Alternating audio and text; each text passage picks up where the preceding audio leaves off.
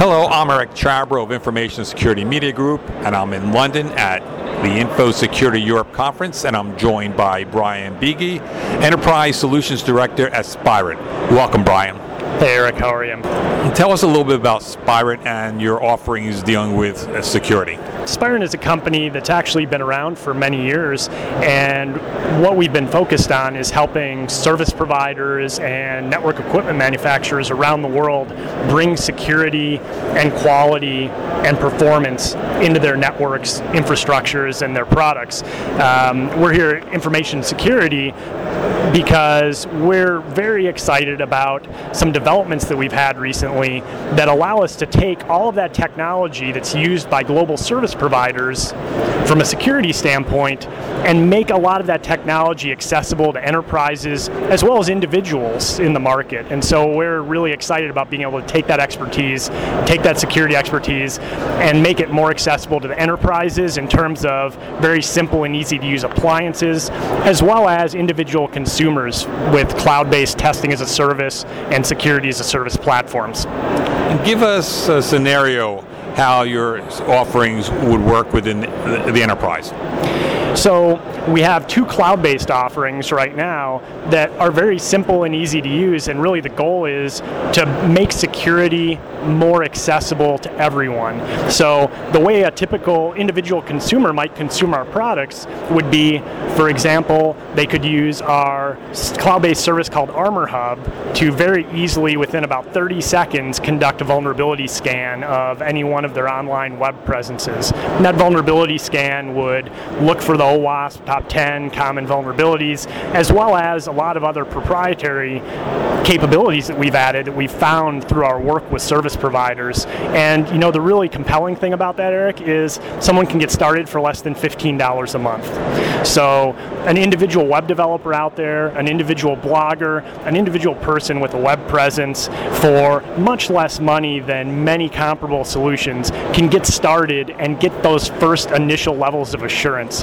And I think, kind of like we all know, you know, um, having any kind of lock on your door is better than having no lock on your door. And so, one of kind of our missions is just to elevate the capabilities of small, medium businesses in general. And then, on top of that, we also have appliances that are focused on larger enterprises that, again, give them some of those same capabilities. Address how security is interrelated with the technology itself.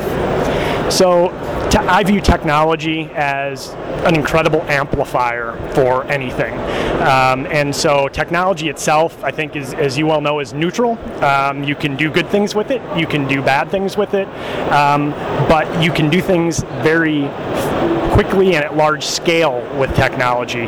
And because of that, I think every technical development we have these days has a security aspect associated with it um, because of that capability to rapidly scale or rapidly increase the speed of things. And so, because of that, um, we really believe that security assessment needs to be included in all technology development.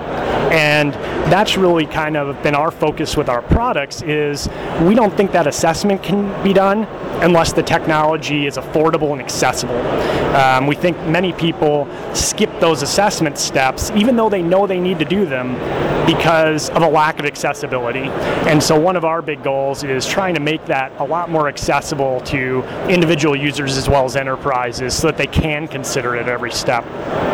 Have you seen the uh, community uh, changing in their attitude toward risk? Yeah, ab- absolutely. I think um, you know managing organizational risk has gone from being very informal, maybe 30 years ago, to becoming much more of a science. I think as that's evolved, I think organizations have started to realize that their exposure on the information side has been much larger than they ever dreamed it was, and uh, now you know, I'm I'm seeing as you know, as well as I think a lot of people that um, organizations are really saying, look.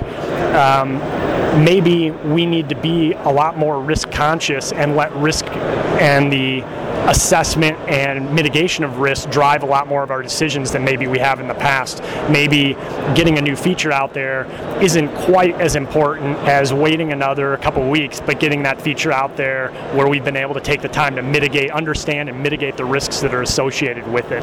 Well, thanks, Brian. Yeah, you're very welcome. Thank you. That's Brian Beege of Spirent. From London at Info Security Europe, I'm Eric Chabrow of Information Security Media Group. Thanks for listening.